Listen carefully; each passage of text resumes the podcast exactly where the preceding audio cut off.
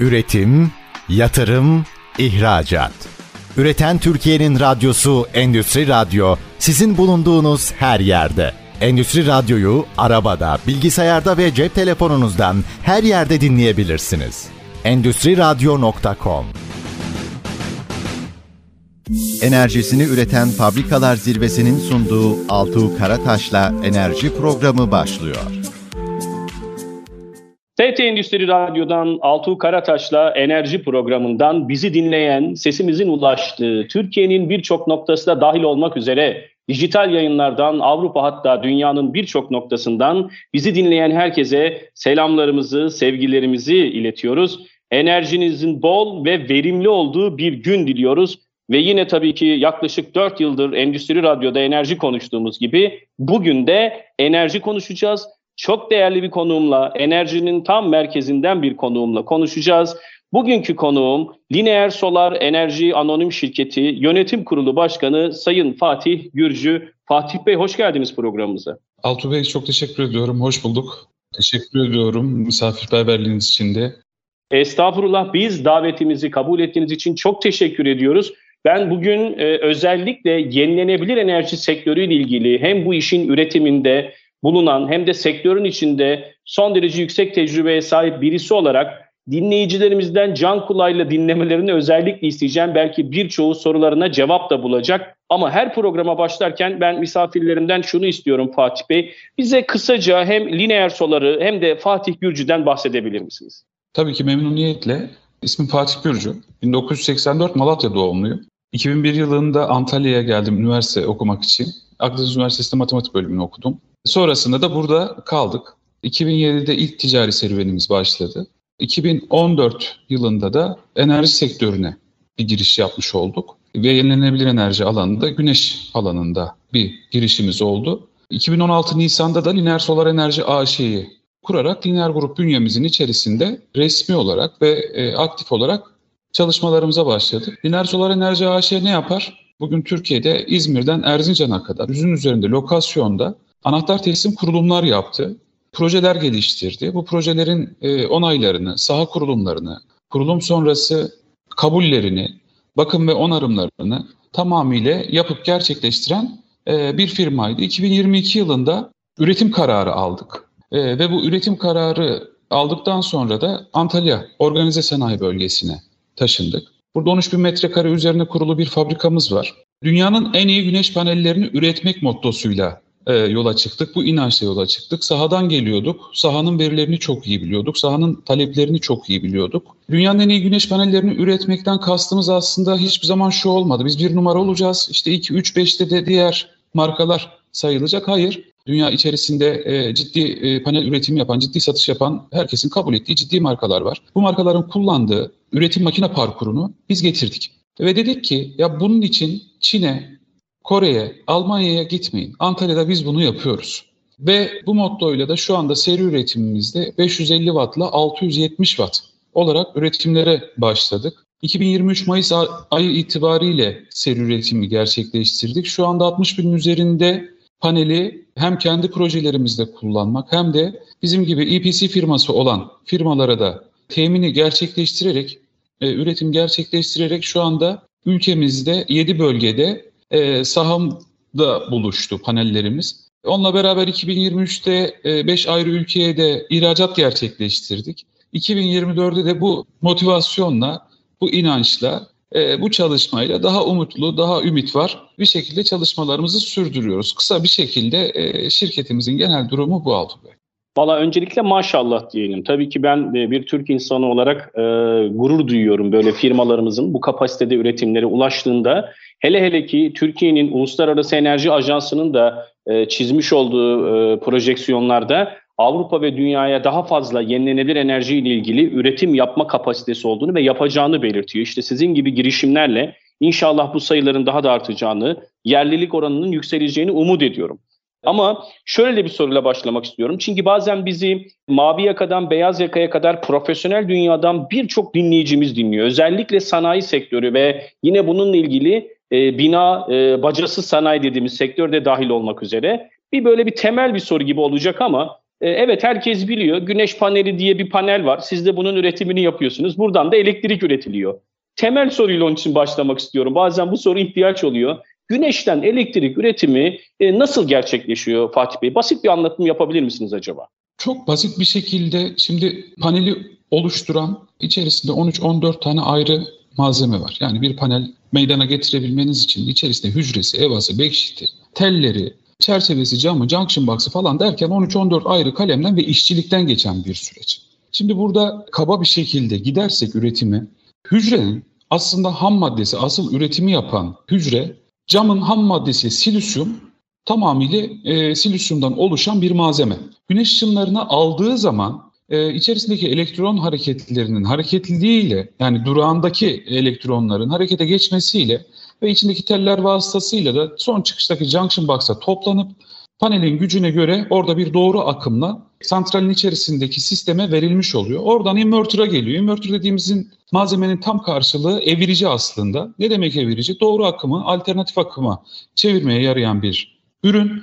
Inverter'dan sonra da bizim GES panolarımıza geliyor. GES panosuna sonra da ama işletmenin ama e, arazi kurulumuysa trafonun e, panosuna girip orada hatta dahil oluyor. E, aslında baktığınız zaman Türkiye bu konuda ülkemiz çok çok şanslı. Çünkü güneş cenneti bir ülkede yaşıyoruz. Işınım değerlerimiz gerçekten çok iyi. Allah'ın verdiği bir nimet olarak değerlendiriyorum. Büyük bir şans olarak değerlendiriyorum ben bunu. Güneş ışınlarını alıp içerisindeki elektronları hareket ettirip e, aslında baktığınız zaman bedavadan enerji üreten bir sistem olmuş oluyor. Bu bilgi önemli. Ben özellikle Türkiye'nin bu avantajına da vurgu yapmanızı da çok değerli buluyorum. Sohbetimizin ilerleyen kısmında ben yenilenebilir enerji sektörüyle ilgili de sizin tecrübenizi soracağım. Fakat bu sorudan sonra şimdi yine dedim ya bizi birçok kobi ölçekli firmada dahil olmak üzere büyük endüstriyel tesislerde dinliyor.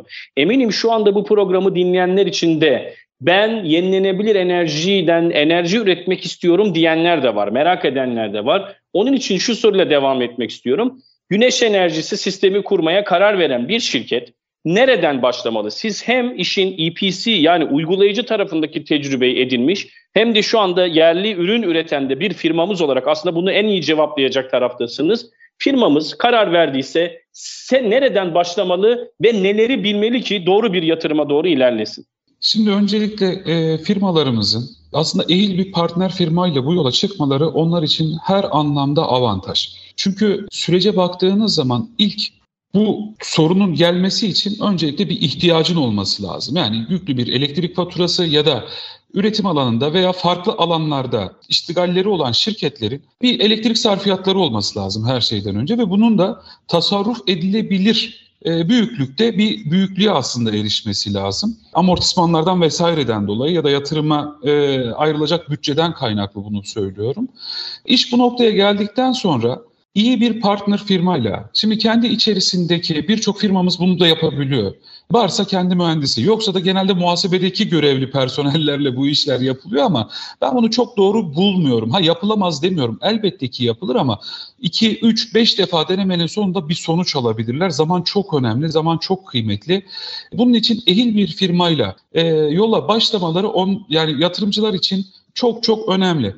Ehil firma ne yapar? Ehil firma İlk başta eğer e, işletme ya da şirket organize sanayi bölgesinde ise organize sanayiye, değilse organize sanayi bölgesi dışındaysa yerel dağıtıcının olduğu birime, il müdürlüğüne ya da bölge müdürlüğüne e, istenilen evrakları toparlayıp bir başvuruda bulunur.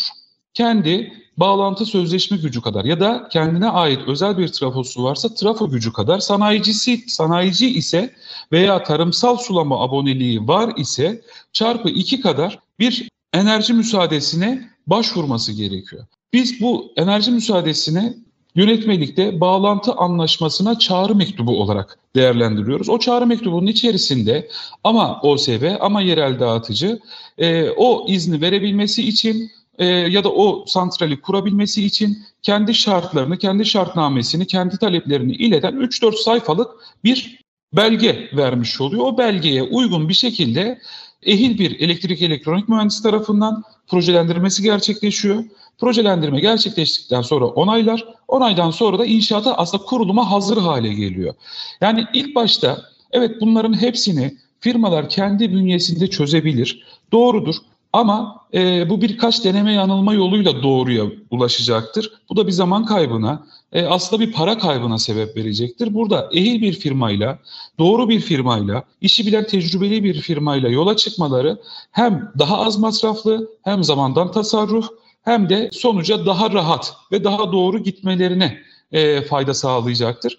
Tabii burada şirketin ya da işletmenin e, birçok hesap yapması lazım. Sohbetin başında da söylediğim gibi çok ciddi bir enerji sarfiyatı varsa geçirdiği her dakika aslına baktığınız zaman e, zarar. Bunun iyi bir planlaması, iyi bir finansı, bir bütçelemesi yapıldıktan sonra da hemen karar verip bu işe başlamasında fayda görüyoruz.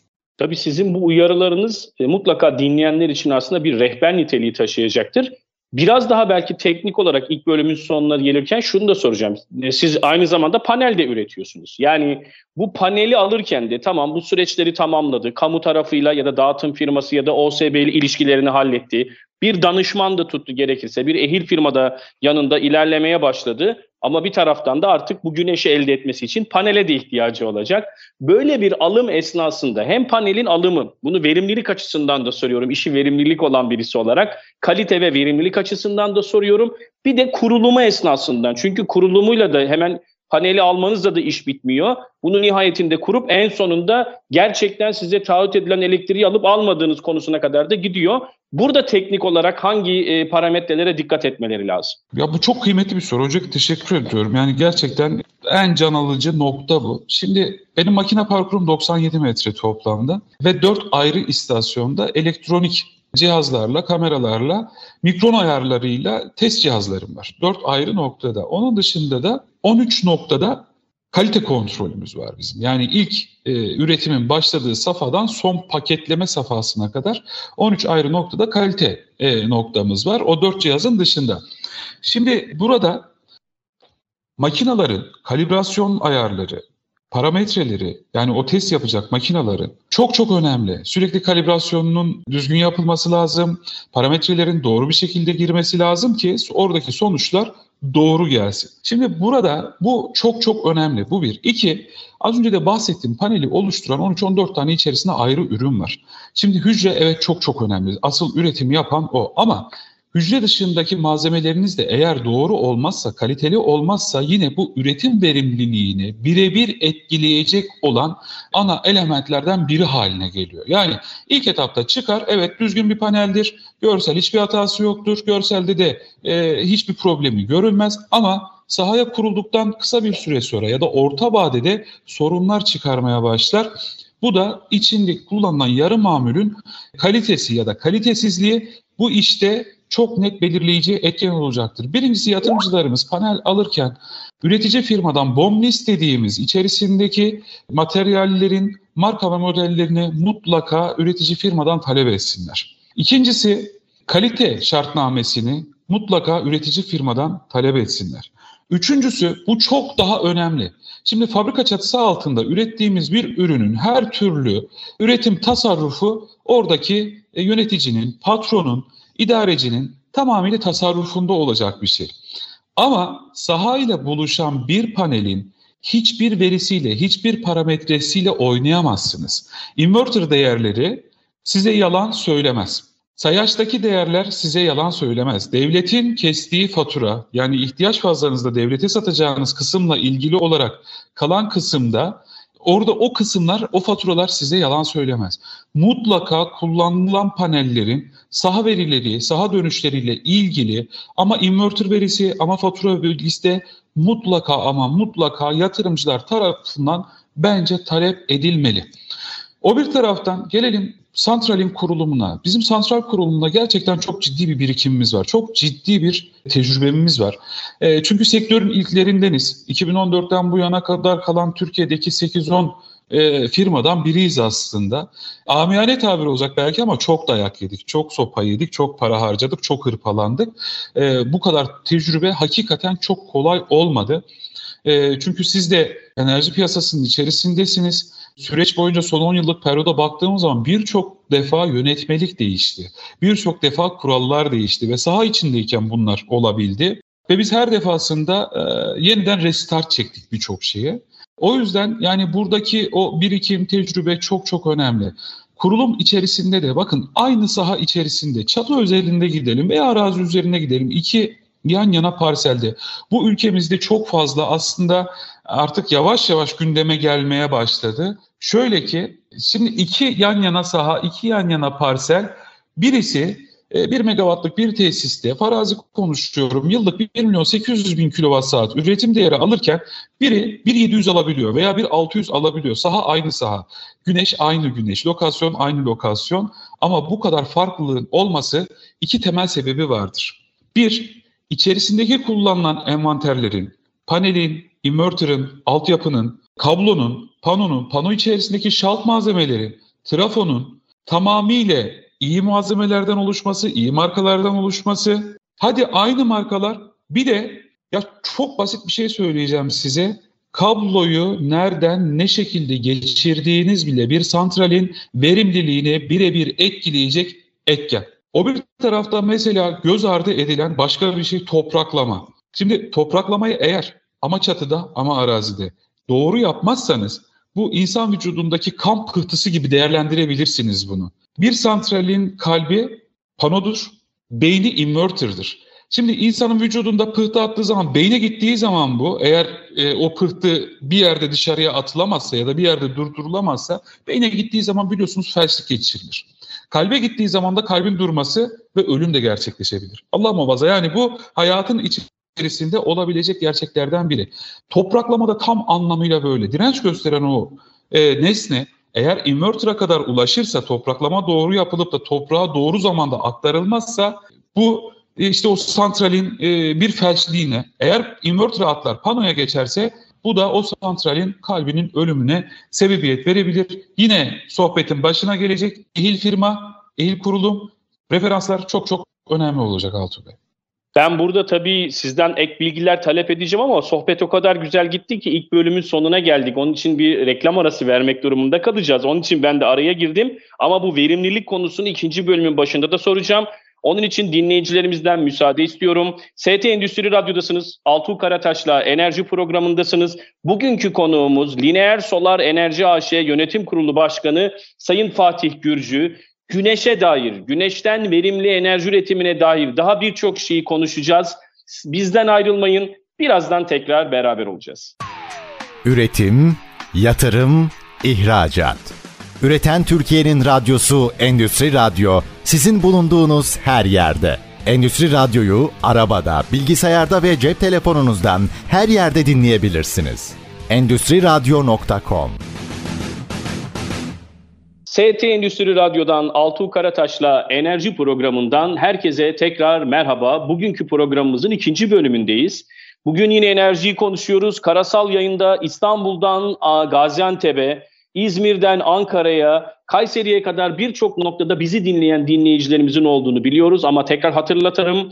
Bu programı dinlediniz ve faydalı olduğunu düşünüyorsanız ST Endüstri Radyo'nun podcast'inden de dinlemesini istediğiniz kişilere dijital yayınları paylaştırabileceğinizi, hatta Spotify'da dahil olmak üzere birçok kanalda da podcast'ten bu yayınları dinleyebileceğinizi de tekrar hatırlatıyorum. Ve bugün dinamik bir şekilde programı yürütüyoruz. Kiminle yürütüyoruz?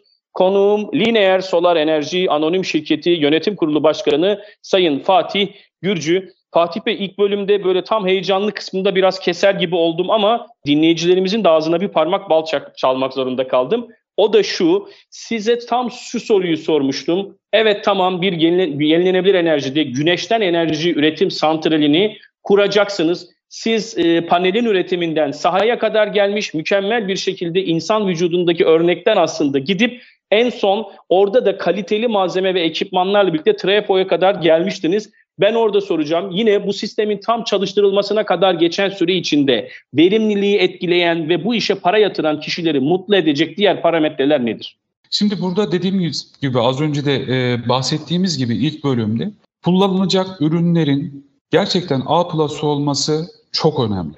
İyi markalar, iyi referanslar, iyi backgroundlar, saha verileri alınmış, sahada test edilmiş, saha sonuçları gerçekten mükemmele yakın olan malzemelerle, ürünlerle e, santrali kurmak çok çok önemli. Ama hepimizin de bildiği gibi iyi malzemeler ancak ehil ellerde iyi şekiller bulacaktır. iyi mühendislik, iyi kurulum, iyi işçilikte iyi bir sonuca gidecektir. Yine burada yatırımcılarımız hakikaten ince eleyip sık dokumak zorunda olduğu bir alan olacaktır bu. Çünkü ben şeyi çok örnek veririm. Bir araba alırsınız beğenmezseniz çok küçük bir zararla o arabayı değiştirebilirsiniz. Ama iş yerlerinizi değiştiremezsiniz. İş yerinizin çatısına veya iş yerinizle ilgili kuracağınız bir arazi kurulumuna böyle hızlı bir manevrayla ya zarar ettik bunu değişelim diyebileceğiniz bir alan değil. O yüzden ehil ellerle, referansları güçlü firmalarla bu işi gerçekten yapmış ve saha verilerini sizinle çok rahat paylaşan firmalarla yol almaları yatırımcılarımız için çok ciddi bir katma değer sağlayacaktır en azından rakama dökülmüş veriler üzerinden de ve referanslar üzerinden de hareket edilmesi gerektiğini tekrar hatırlatmış oldunuz. Ben teşekkür ediyorum. Şimdi Türkiye'de tabii son zamanlarda bu klasik piyasa sektörde olanlar 5-1H diye biliyorlar ilgili maddeyi de saha e, uzakta üretip e, fabrikada tüketmekten ziyade şimdi onunla biraz daha yavaşladı ama özellikle yerinde üret, yerinde tüket kavramıyla endüstriyel tesislerin ya da ticari binaların çatılarına son derece hızlı bir biçimde güneş enerjisi sistemleri kuruluyor.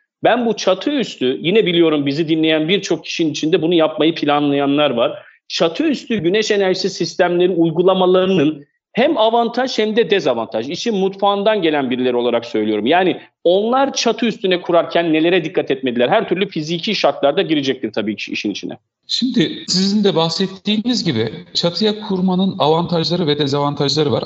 Aynı şekilde araziye kurmanın da avantajları ve dezavantajları var. Şimdi çatı özelliğinden başlayalım. Şimdi çatıda Türkiye'de bizim binalarımız genelde çatıda 7-9 derecedir. Ve çatı kurulumlarında sahaya uymak zorundasınız. Yani çatı 7-9 dereceyken ben bunu 15 derece kurayım. Bu hem statik anlamında çok elverişli değil hem kurulum maliyetlerini yukarı yönlü çıkaracak yatırımı feasible bir e, yatırım olmaktan çıkaracak gereksiz bir hamle olacaktır. Şimdi çatıda 7-9 derecede kalması güneş ışınını doğru açıyla alamadığı için Türkiye'de normalde İç Anadolu hattı diyelim. İç Anadolu hattında böyle yüzde yirmi fazla bir DC kurulumla 1700, 1800, 1800 bin kilowatt saat bir e, üretimi çok rahat yakalayabilirsiniz arazi kurulumlarında. 1 megawatt bir tesis için konuşuyorum. Ama bu değer çatıda 1 milyon 600 bin ışınım değeri çok iyiyse hani biraz da böyle serinde yayladaysa bizim Antalya'nın Korkutellisi gibi, Elmalısı gibi ya da Konya'nın Ermeneği gibi böyle yayla ama ışınımı iyi noktalar da çatıda maksimum alacağınız 1 megawatta 1 milyon 650 bin kilowatt saat gibi bir enerji alabilirsiniz. Şimdi burada baktığınız zaman %10-15 gibi bir verim kaybı var. Aslında çatının tek dezavantajı bence bu. Araziye göre %10-15 daha az üretim yapması o da e, eğimden kaynaklı. Avantajları neler? Avantajları birincisi olası bir arzada, olası bir durumda ani müdahale edebileceğiniz, çok rahat bir şekilde işletme finansından tasarruf edebileceğiniz elinizin altında olan bir santraliniz var aslında. İkincisi yerinde üret, yerinde tüket olduğu için hiç iletim hattına girmeden GES panosundan çıktıktan sonra ana panodan işletmenin ihtiyacı varken içeriye tekrar girip kayıp kaçak olmadan o enerjiyi daha verimli hale getirip daha verimli bir şekilde kullanabiliyorsunuz. Üçüncüsü kendi trafonuz, kendi trafo köşkünüz olduğu için ek bir trafo trafo köşkü maliyetleriniz olmuyor. Dördüncüsü altyapıda zaten bir çatınız olduğu için, bir altında bir yapı olduğu için ekstra bir altyapı maliyetiniz yok. Sistem kurulup devreye alındıktan sonra da herhangi bir bekçiye, herhangi bir güvenlik önlemine, etrafını telçitle çevirmenize, yani bunun gibi ekstra ekstra ekstra maliyetleriniz yok. Tek dezavantaj dediğim gibi açıdan kaynaklı üretim kaybı. Onun dışında aslında birçok çatının avantajı var. Arazinin de en büyük avantajı saha verim eğimi ne olursa olsun e, altyapının statiğiyle o açıyı doğru bir şekilde ayır, ayarlayıp maksimum verimi elde edebilirsiniz. Hatta tracker sistem kullanıp e, tek eksenli ya da çift eksenli güneşin geliş açısına göre de e, arazide bunu çok rahat bir şekilde oynayabilirsiniz. Arazinin en büyük avantajı da bu. E, statik olarak da çatıda bazen ben Türkiye'de tabii inşa edilmiş birçok fabrikada kiracı olan da var gerçi mal sahibi olan da var ama bazen statik problemlerle de karşılaşıyoruz. Siz de böyle karşılaşıyor musunuz? Yani her çatısı olan hemen güneş paneli kuruyoruz. Hadi bismillah diye bir şey girişemiyor herhalde. Şimdi Ya biz millet olarak gerçekten çok girişimciyiz. Yani gözü kara. Ya biz yaparız, biz hallederiz. Yani böyle bir gücümüz var aslında bizim. Bu gerçekten iyi de bir güç. Aynen de sizin de bahsettiğiniz gibi böyle genelde biz o sundurmalarda, sundurma sonrasında etrafı kapanarak dahil edilen yerlerde bahsettiğiniz statik problemleriyle çok yüzleşiyoruz, çok karşılaşıyoruz. Tabii burada e, yatırımcımıza direkt olarak statiğe uygun, yönetmeliğe uygun bir şekilde hemen revizyonunu istiyoruz. Statik hesaplarına uygun hale aldırdıktan sonra da o kurulumları gerçekleştiriyoruz. Çünkü şu anda e, aşağı yukarı bir metrekarede çatıda biz 20-25 kilogram ek yük getiriyoruz çatıya. Şimdi aslında baktığınız zaman sundurma da olsa, Türkiye'deki birçok çok amiyane tabir olacak ama derme çatma çatı da olsa metrekarede 25 kiloyu aslında bütün çatılar kaldırabilir. Ama bu kaldırabilir diye bizim bu işi kesinlikle yapmamamız lazım.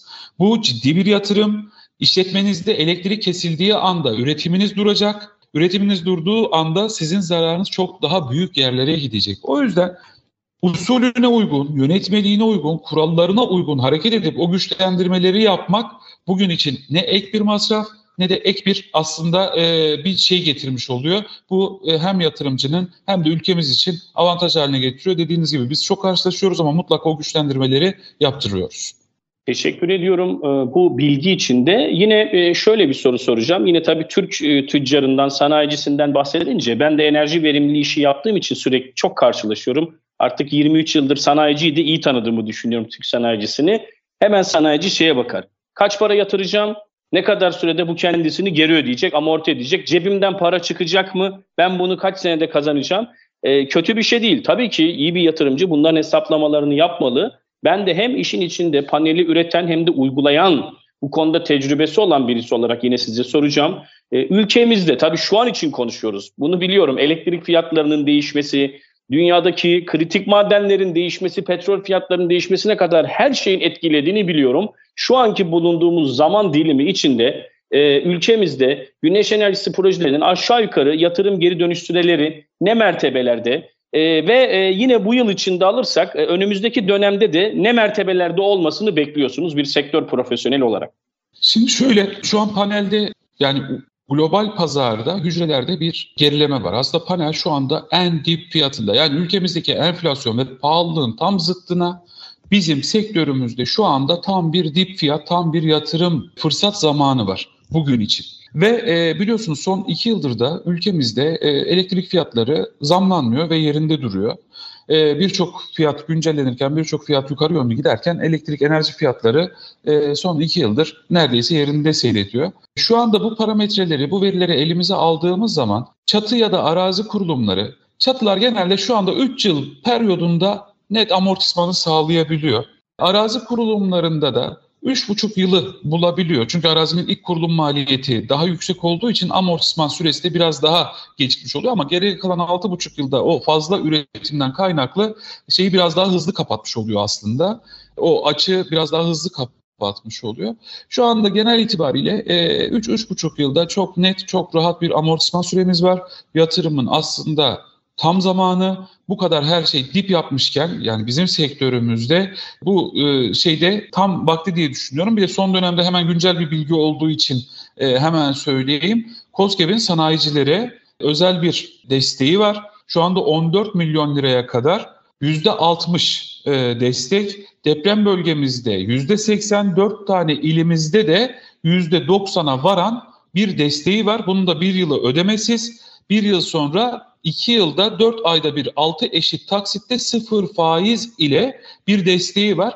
Ben Malatyalıyım. Sohbetin başında da söylemiştim. Malatya'da depremi e, derinden e, etkileyen yerlerden, coğrafyalardan bir tanesi. Oradaki e, az hasarlı ve orta hasarlı sanayicilerimiz şu anda KOSGEB'e çok ciddi bir teveccüh olduğunu biliyorum. Çok ciddi bir başvuru olduğunu biliyorum. E, orada aşağı yukarı şu anda 15-16 milyon liralık yatırımın %90'ı KOSGEB tarafından e, destekleniyor. 14 milyonunu e, santral kurulumu gerçekleştikten hemen sonra isterlerse alabiliyorlar. %50 ön avansı da yine talep doğrultusunda e, yine alabiliyorlar. 14 milyonu da 2025'in e, ortası itibariyle 2027'nin sonuna kadar 6 eşit taksitte ödeyecekler. Şu anda tüm sanayicilerimize, tüm ülkemize de e, bu hayırlı olsun. son bir, bir buçuk aydır gündemde ve çok ciddi bir destek var. Yaklaşık bir 500 milyon dolarlık e, bir destek. Bu da aşağı yukarı 1000 megawattlık bir şeyi destekleyecek gibi duruyor totalde projeyi. E, aslında biz COSGAP'teki yetkililerle görüştüğümüz zaman dolar 28 liradan hesaplandığı için 500 bin do- doları çarparak 14 milyona e, tekabül ettiği için 14 milyon oldu. Dolar yukarı yönlü geldi. Biraz daha giderse yine bu rakamlarda da yukarı yönlü yatırımcıdan yana, yatırımcının lehine yukarı yönde bir iyileştirme yapılacağı bilgisi de arka planda duruyor. Bu bilgi için ben özellikle teşekkür ediyorum. Çünkü bunu da e, sormak istiyordum. E, ikinci bölümde son bir dakika var orada. Üçüncü bölümde devam edeceğim. O bir dakika içinde de şeyi de sorayım. Hiç endüstriyel testlerde daha şey hamleleri başladı mı ya da bu konuda çalışmalar var mı? Batarya teknolojisiyle beraber hani tesiste depolayayım, gecede kullanayım gibi bu konuda hiçbir gelişme görüyor musunuz ya da bir gelecek görüyor musunuz? Altuğ Bey şöyle, teveccüh fazla, merak çok fazla ama e, siz de biliyorsunuz yönetmelik tam anlamıyla son şeklini aldırmadı. Yani kullanım rehberi henüz yayınlanmadı. Bununla, uygulama rehberi bununla ilgili henüz yayınlanmadı. Aslında hepimizin merakla beklediği, tüm sanayicilerin de, tüm yatırımcıların da merakla beklediği bir konu bu depolama. Aslında e, bu yönetmelik tam anlamıyla çıkar, uygulama rehberinde tam anlamıyla uygulama şekilleri netleşirse e, sanayicilerin bu konuda jeneratördense böyle bir e, yöne doğru da e, yönlenme şeyi var. O bir tarafta fazla ürettiği enerji gecede satma ihtimali olduğu için tüm sanayiciler neredeyse merakla bekliyor bu durum. Ben e, bu bilgi için de teşekkür ediyorum. Evet benim de bildiğim merakla böyle bir e, istek de var. Şimdi bu tabii güzel sohbetimizin ikinci bölümünde de sonuna geldik ama hem verimlilikten hem de özellikle şu son kısımda COSGAP'in yenilenebilir enerjiyi güneşe sağlamış olduğu destekteki vurgunuzun da özellikle Endüstri Radyo'yu çok yoğun bir biçimde dinleyen COBİ'ler olduğunu bildiğim için onlar için de güzel bir e, mesaj oldu. Umarım birçok sanayicimiz bundan faydalanır, istifade eder ve kendi enerjisini kendisi üretip yerinde de tüketmeye başlar. Şimdi ikinci bölümünde sonuna geldik. Üçüncü bölümde yine enerjiyi konuşmaya devam edeceğiz. E, ST Endüstri Radyo'dasınız değerli dinleyicilerimiz. Altuğ Karataş'la enerji programındasınız. Bugünkü konuğum Lineer Solar Enerji AŞ Yönetim Kurulu Başkanı Sayın Fatih Gürcü. İkinci bölümün sonuna geldik. Bizden ayrılmayın. Sizlere önemli bilgiler, sizlere para kazandıracak bilgiler, sizin karbon salımınızı azaltacak bilgileri vermeye devam edeceğiz. Az sonra buradayız. Üretim, yatırım, ihracat. Üreten Türkiye'nin radyosu Endüstri Radyo sizin bulunduğunuz her yerde. Endüstri Radyo'yu arabada, bilgisayarda ve cep telefonunuzdan her yerde dinleyebilirsiniz.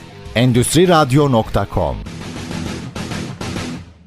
ST Endüstri Radyo'dan Altuğ Karataş'la Enerji programının 3. bölümünden bizi duyan, sesimizin ulaştığı herkese selamlarımızı, sevgilerimizi iletiyoruz. Enerjiniz bol olsun diye açmıştık programı ve enerjik bir şekilde ilk bölüm ve ikinci bölümü sürdürdük. Şimdi üçüncü bölümde e, yine devam ediyoruz. Üçüncü bölümde en önemli konulardan yine başlıklardan da değineceğim konuğumla birlikte ama kiminle bu programı gerçekleştirdiğimizi tekrar bir hatırlatmak istiyorum dinleyicilerimize. Lineer Solar Enerji Anonim Şirketi Yönetim Kurulu Başkanı Sayın Fatih Gürcü bugünkü konuğumuz.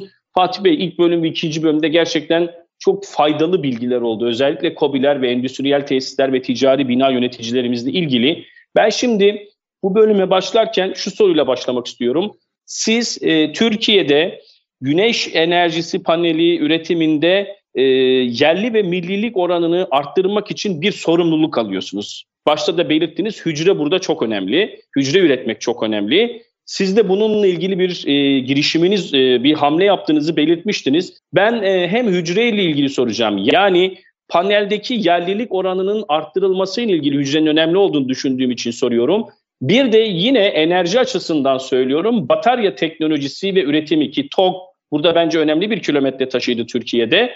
E, hem hücre hem de batarya ilgili geleceği nasıl görüyorsunuz? E, ve bu konuda Türkiye gelecekte ihracatçı konuma gelebilir mi ki inşallah siz de öyle bir konuma geleceksiniz hücre için? Şimdi gerçekten bu da çok kıymetli bir soru. Çok teşekkür ediyorum. Çok değerli bir soru. Şöyle, e, şimdi ülkemiz gerçekten dinamikleri çok yüksek olan bir ülke her anlamda. Yani bizim zaten e, jeopolitik durumumuz tüm dünyanın, tüm dünya dengelerinin e, bizsiz hareket edemediği bir lokasyonun içerisindeyiz. Her yere lojistik anlamda da, ulaşma anlamında da, güç anlamında da çok rahat ulaşabileceğimiz bir konumdayız. Bizim bunu avantaja çevirmemiz lazım ve özellikle enerji alanında. Şimdi biliyorsunuz dünya savaşlarının temeline baktığınız zaman hepsinin ortak paydasında bir enerji var. Yani bir enerji krizi var, bir enerji elde edimi var. Ee, yoksa sınırdaş olmayan, sınır komşusu olmayan iki farklı ülkenin birbirine savaşma gibi bir ihtimali yok. Yani birbirine tehdit değiller. Yani o yüzden bu enerjiyi bizim çok önemsememiz lazım. Sizin de buyurduğunuz gibi panelde asıl üretim yapan şey hücre. Ve biz hücrede tüm dünyada olduğu gibi Çin'in tek elinde Çin'e bağımlı bir ülkeyiz. Yani buradaki bütün panel üretici arkadaşlarımız da biz de kalyon hariç e, onlar kendi e, hücrelerini şu anda üretiyorlar. Onun dışında bütün üreticilerimiz Çin'den bu hücreleri tamamıyla yurt dışından e, getiriyoruz. Şimdi burada yurt dışından gelen hücrelerimizde bizim paramız tamamıyla aslında kaynağımız dışarıya çıkmış oluyor.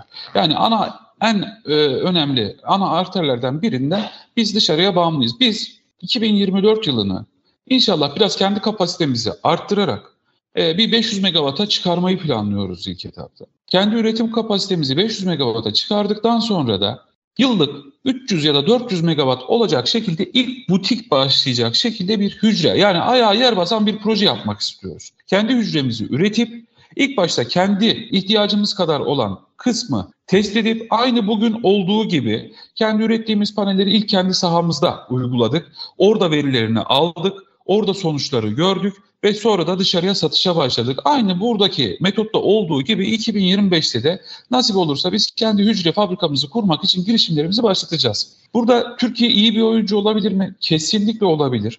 Çünkü pandemi döneminde tüm dünya şunu gördü ki tek bir noktadan tedarik e, sağlamak çok doğru bir şey değilmiş. E, tüm dünya kilitlendi.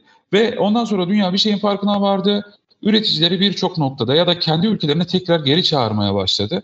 O yüzden de Türkiye sohbetin de başında söylediğim gibi coğrafik durumundan kaynaklı lojistik anlamında çok avantajı olan güzel bir noktadayız. Bunu avantaja çevirmeliyiz ve biz burada hem enerjide hem panelde hem üretimde hem hücrede ihracatçı konuma gelmemiz hiçbir şekilde şans olmaz. Kesinlikle görünen bir nokta olur. Ben de bunu görüyorum. İhracatçı noktaya gelebiliriz diye tahmin edebiliyorum. Batarya konusunda da bu konuda çok ciddi bilindik bilinmedik aslında girişimleri olan ciddi firmalar var. Ciddi arge harcayan firmalar var. TOK dediğiniz gibi iyi bir kilometre taşı oldu ee, ve e, bunun ardını devam eden, ayak izlerini takip eden iyi girişimcilerimiz var. Şimdi Türkiye'deki elektrikli araçlara aslında sadece otomobil özelinde bakmamak lazım. Şu an minivanlarda da, küçük minibüslerde de, otobüslerde de, yavaş yavaş şehir içi otobüslerde de elektrikliye hızlı bir geçiş var aslında. E, bu e, şeye baktığımız zaman 3 yıllık periyotta %30 gibi bir orana ulaşılabileceği öngörüsü var. Elektrikli araçların total araçlardaki oranla. O yüzden de batarya ve batarya üretimi bizim ülkemizde çok önemli ve çok kilit bir noktaya geliyor.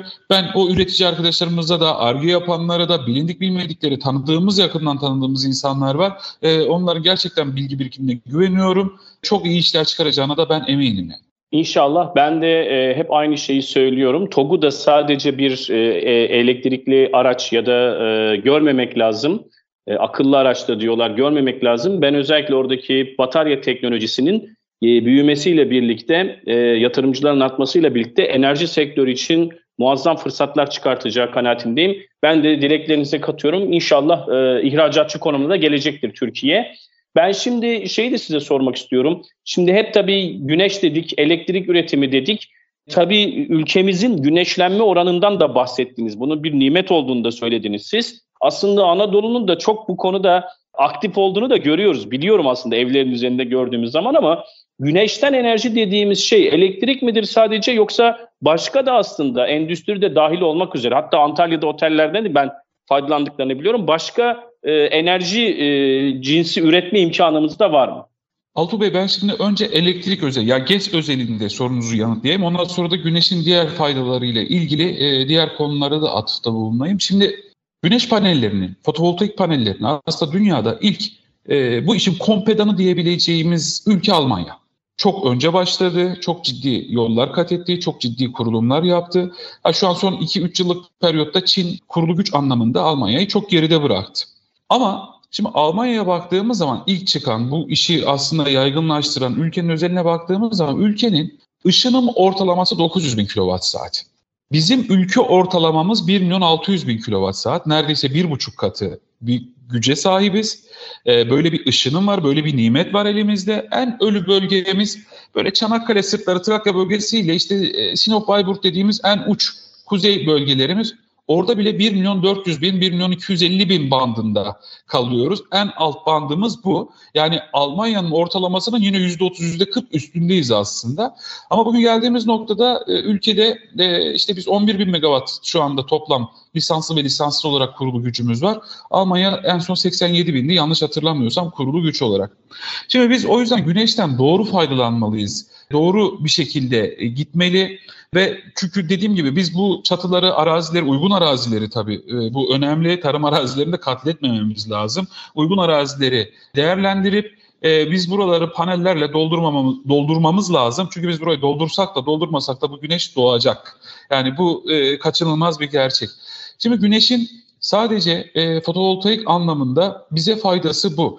O bir tarafta özellikle Antalya'da dediğiniz gibi Anadolu şehirlerinde biz aslında bir de gün ısı dediğimiz yine çatıya kurularak su ısıtma özellikle otellerde e, bu iş yoğun olarak kullanılıyor ya da e, toplu e, yaşam alanlarında e, bu iş avantaj olarak kullanılıyor. Güneşin bu nimetlerinden de hem e, ısıtma anlamında hem e, sıcak su kullanımı anlamında da faydalanabiliyoruz. Başka bir şey daha şimdi bizim gündemimize yavaş yavaş girmeye başladı. Yüzer GES'ler var mesela. E, işte e, belirli göllerin, göletlerin, gölcüklerin üzerine kurulan. O bir tarafta denizlerde de acaba bu yapılabilir mi diye düşündüğümüz aslında o bir taraftan da işte küresel ısınmadan hepimiz dem vuruyoruz. Bir karbon izinden dem vuruyoruz. E, bu güneşin bu şey suyun buharlaşmasını da engelleyecek GES'lerle de böyle avantajlar sağlanır mı? Kesinlikle sağlanır. Biz Burdur'da bir e, alabalık tesisi e, üzerini kapattık 2018'de. Mesela orada tamamıyla ekolojik sisteme bir denge getirdik. Bir aslında avantaj getirdik. E, yağmur suyu mesela oksijensizmiş ben bunu bilmiyordum. O projeyle öğrenmiş oldum. Oradaki havuzlardaki balıklara yağmur suyu direkt değdiği zaman, direkt temas ettiği zaman hastalığa sebebiyet veriyormuş. Biz e, o havuzların üzerini kapatarak e, o havuz balıkların hastalığını engelledik, suyun buharlaşmasını engelledik. Daha verimli e, ve daha kısa vadeli, daha ağır gelen balıklar üretmeye başladı. Hem de tesis kendi enerjisini üretmeye başladı. O proje 2018'de Türkiye'de ilk ve tekti. Bugün 2023 hala ilk ve tek. E, bizim de gururla söylediğimiz bir proje. E, o yüzden e, aslında sadece elektrik anlamında değil, diğer anlamlarda birçok nimet var. Bunlardan faydalanmak lazım diye düşünüyorum. Çok teşekkür ediyorum bu verdiğiniz bilgi için de. Şimdi bu genel, tabii birçok konuyu konuştuktan sonra genel bir soru da sormak istiyorum size. Dedim ya siz sektörün içinde önemli bir oyuncusunuz. Ee, bir profesyonel olarak çalışıyorsunuz. Ülkeye hizmet ediyorsunuz üretimle birlikte, mühendislikle birlikte. Siz Türkiye'de ki en son e, biliyorsunuz stratejik planlarda açıklandı. Sayın Enerji Bakanımız Alparslan Bayraktar tarafından hedefler de koyuldu. Siz Türkiye'de yenilenebilir enerjinin gelişimini nasıl görüyorsunuz? Yani geçmişten bugüne kadar ve bundan sonrasıyla ilgili nereye doğru gidecek fırsatlar nedir?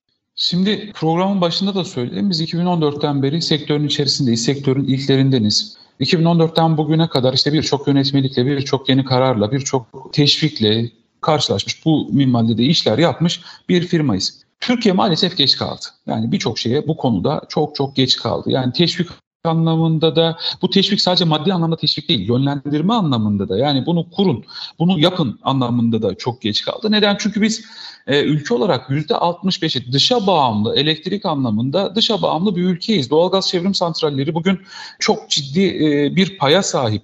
Dışarıdan direkt olarak satın aldığımız hala enerji var bu ülkede. Ama böyle de elimizin altında bir nimet varken biz bazı şeylerden maalesef yavaş ve geç kaldık. Ha bu şu anlamada gelmiyor. Elbette ki devletimiz aslında gerekli teşvikleri de verdi. Yani burada hiçbir şey yapmadı. Çok acımasız, çok böyle e, hakikaten hakkaniyetsiz bir e, yaklaşım olur. Hayır. Yani TKDK aracılığıyla, KKYDP aracılığıyla, Tarım Orman Bakanlığı aracılığıyla, Kalkınma Ajansı aracılığıyla, bugün COSGAP aracılığıyla, Ekonomi Bakanlığı'nın yatırım teşvik belgeleri aracılığıyla aslında devletimiz birçok en, enstrümanını kendi içerisinde kullandı teşvik etmesi için. Bizim sadece durduğumuz şey şu, yeterli olmadı. Biraz daha fazlalaştırılabilirdi. Bu kampanyalar biraz daha çoğaltılabilirdi. Ülke çok daha iyi yerlere gelebilirdi. Geçtiğimiz hafta dediğiniz gibi Enerji Bakanlığımız tarafından 3750 megawatt ek bir kapasite açıklandı. Bu yılın sonuna kadar da 6000 megawata bu tamamlanacak. Çünkü 6 yıllık periyotta 2030'a kadar ek bir 30-35 bin megawatt bir kurulu güce ihtiyacımız var. Bu sadece güneş anlamında değil, e, rüzgar da e, bunun içerisine girecek, biyoenerji de bunun içerisine girecek. Belki hidroelektrikler, e, jeotermaller de e, lisanslı ve lisanslı olarak bunun içerisine girecek. Önümüzdeki 6 yıllık periyotta toplam bir 30 bin megawatt heve, e, hedeflenen bir kurulu güç var. İnşallah bunu yakalayabiliriz. Az ama e, olsun hani zarar neresinden dönersen kardır. Ek bir panel her zaman bu ülkeye faydadır. E, çünkü bu gerçekten katma değeri yüksek. 30 yıl hizmet edebilecek e, bir sistemden bahsediyoruz. Şimdi Dünya Bankası'nın ve dünya otoritelerinin kabul ettiği bir e, şey var panelin ömrüyle ilgili. Hepsinin kabul ettiği 30 yıllık bir ekonomik ömrü var. Yani bugün kurduğunuz şey devletin 10 yıl satın alma garantisiyle sınırlamamak lazım. Bugün kurduğunuz tesis aslında size tüm dünyanın kabul ettiği 30 yıllık emre amade çalışacak bir sistem var ve bunu bir defa kuracaksınız 30 yılda verim alacaksınız. O yüzden önemli. Biz de gelişmeleri yakından takip ediyoruz ve hükümetimizi de bu konuda destekliyoruz. Bu konuda da ben teşekkür ediyorum verdiğiniz mesajlar için. Gerçekten o kadar güzel bir program oldu ki su gibi aktı gitti. Son bir dakika şimdi programı kapatacağız.